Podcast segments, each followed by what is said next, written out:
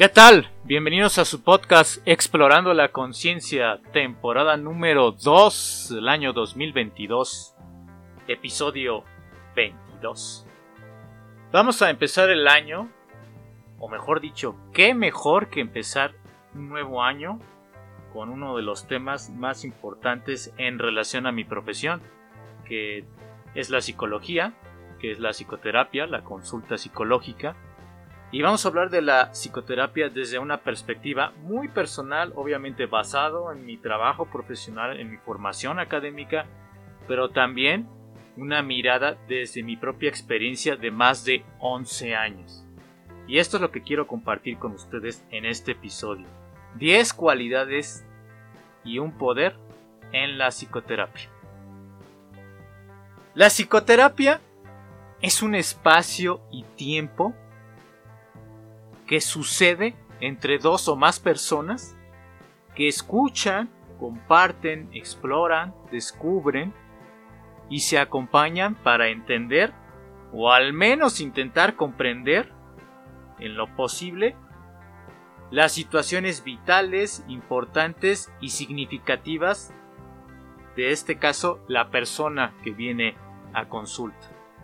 Eso incluye los deseos, los miedos, los obstáculos, los traumas incluso, las esperanzas, las relaciones, los proyectos personales.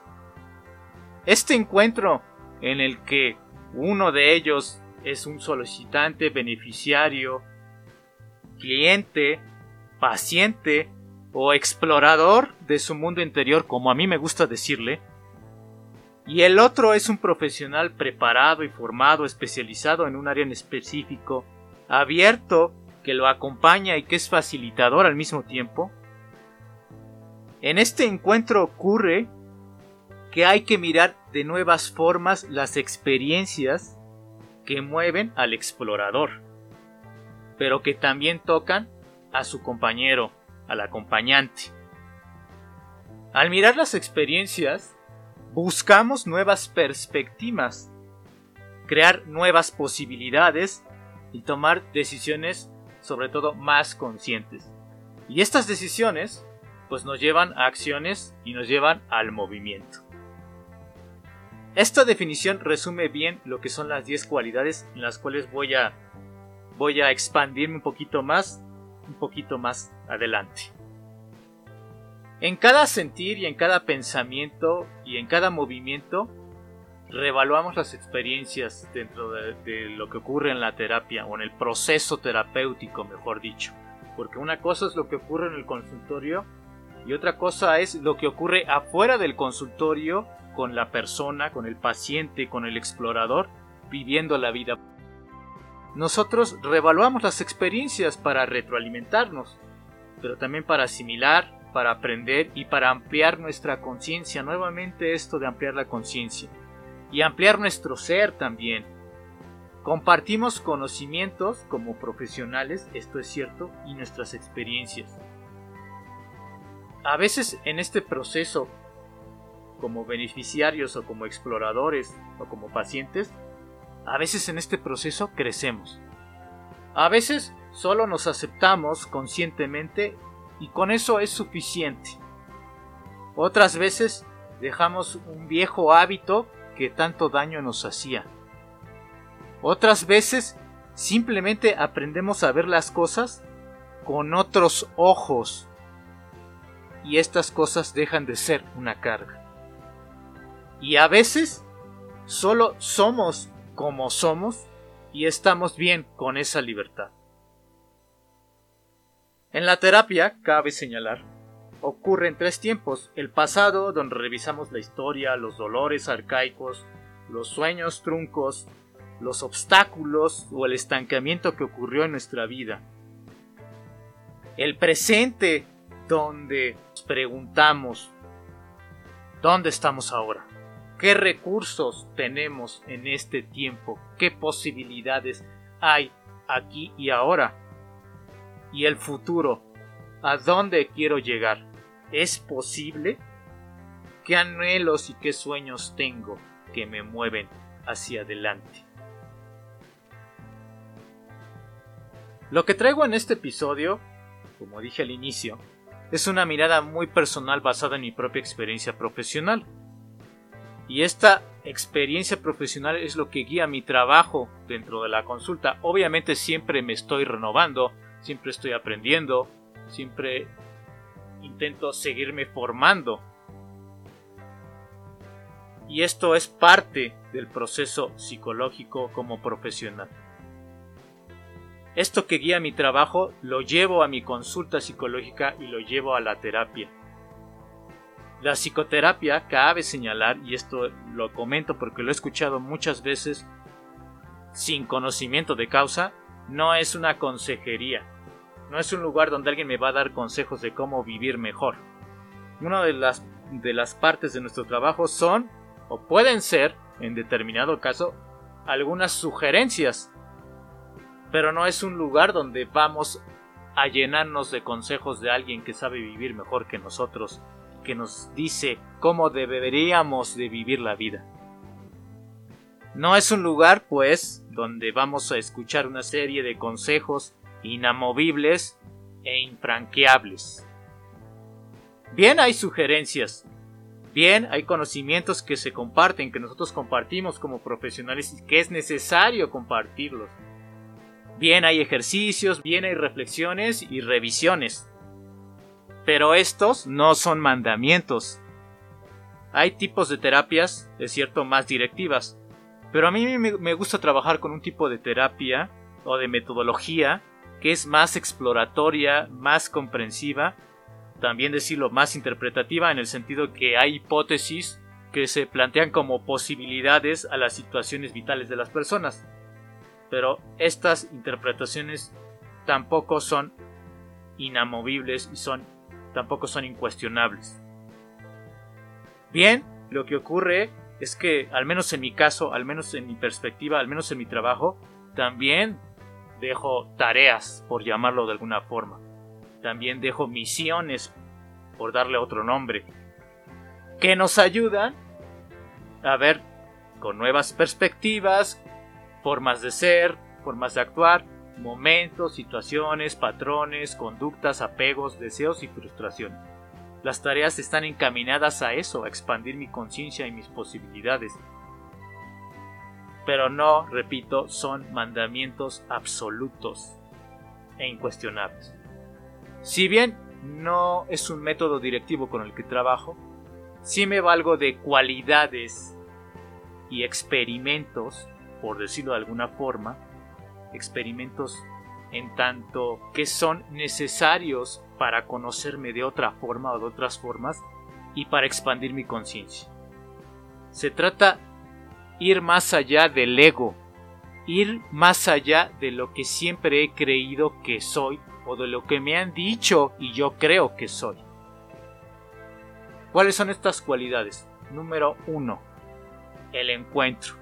Un encuentro entre dos personas, el profesional y el paciente beneficiario explorador.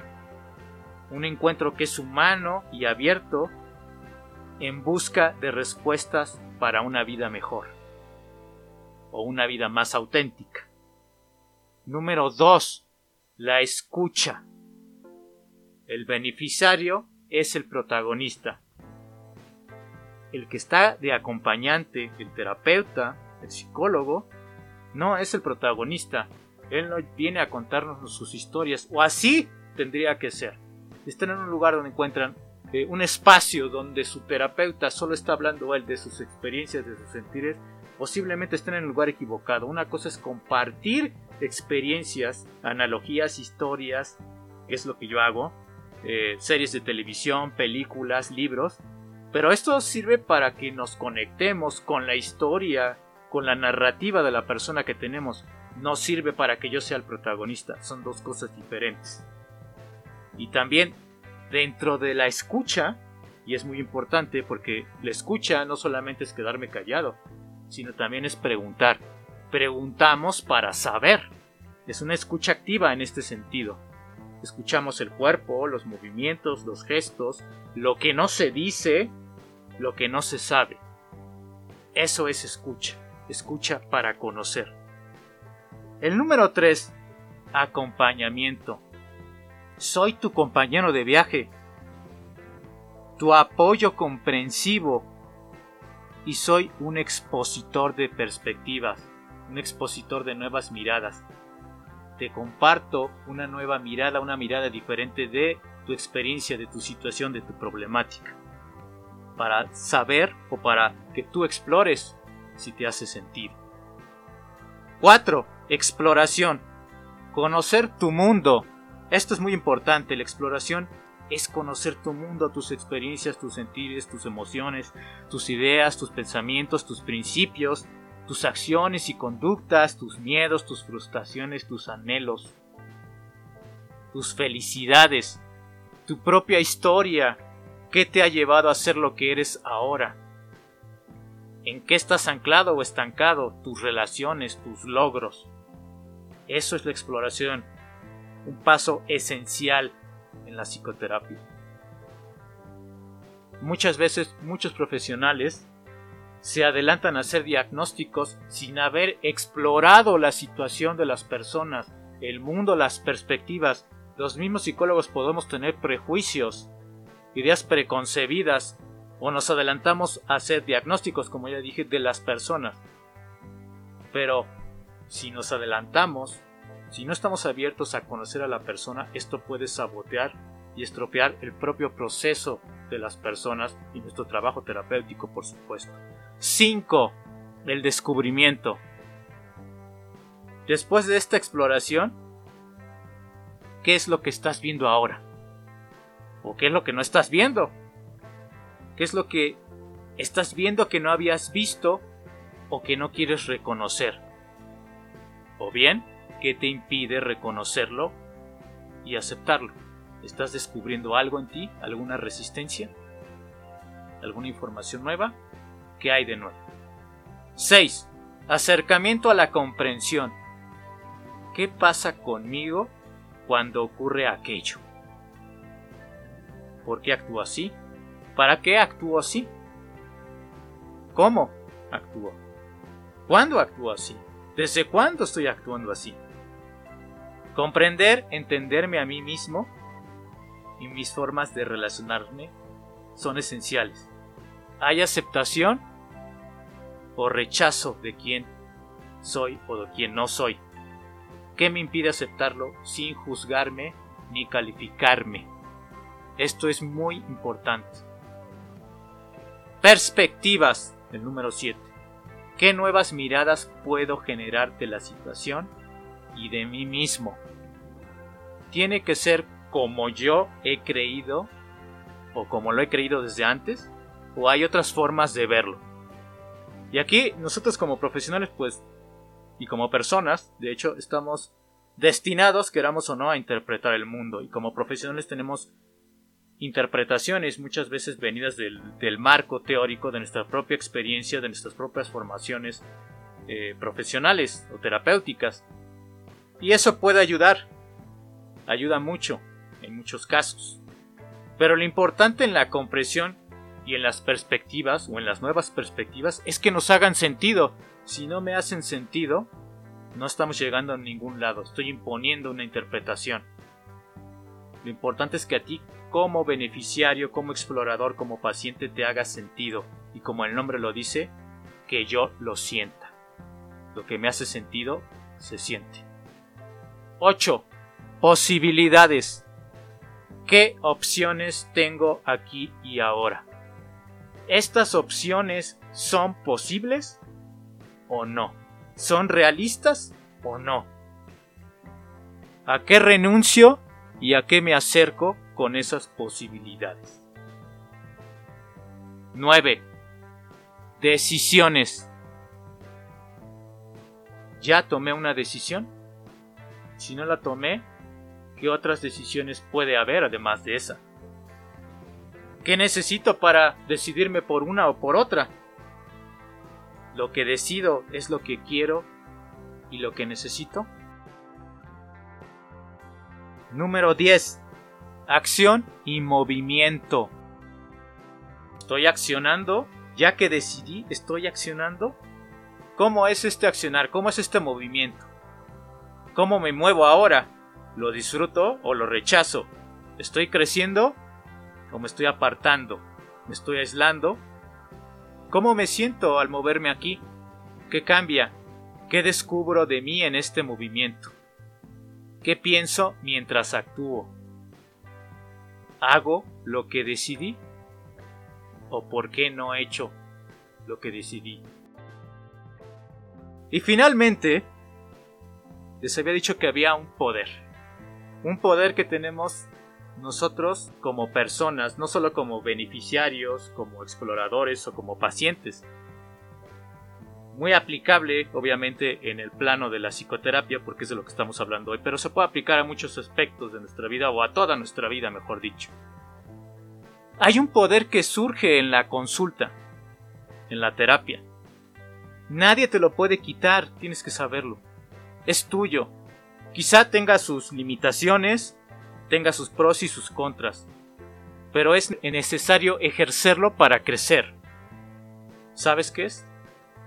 Se trata de la libertad de elegir. Elegir lo que quiero para mí, para mi vida y para mis relaciones. Elegir es renunciar. Elegir conscientemente implica conocer, reconocer, ampliar la mirada de quién de quiénes somos y cómo nos estamos relacionando con el mundo y las personas.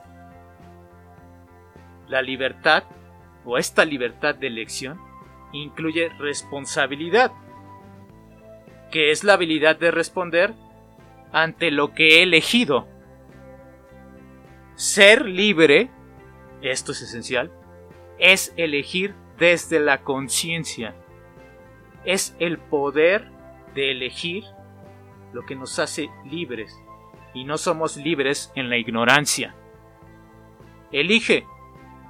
Una vez explorado, descubierto, generado perspectivas, mirado nuevas posibilidades, elige lo que quieres para ti, pero con la responsabilidad de tu ser, de tu hacer y de tu vivir. Tú eliges tu vida con tus posibilidades realistas Tú eliges lo que quieres para ti, con la conciencia, desde la conciencia, repito. Es el plano esencial para poder elegir en la libertad, la conciencia. Conócela, sé consciente de tu mundo interior. Este fue el episodio número 22 de la nueva temporada de su podcast Explorando la Conciencia. Yo soy Israel Aramburu y no queda más que despedirme para vernos la siguiente semana o en el siguiente episodio.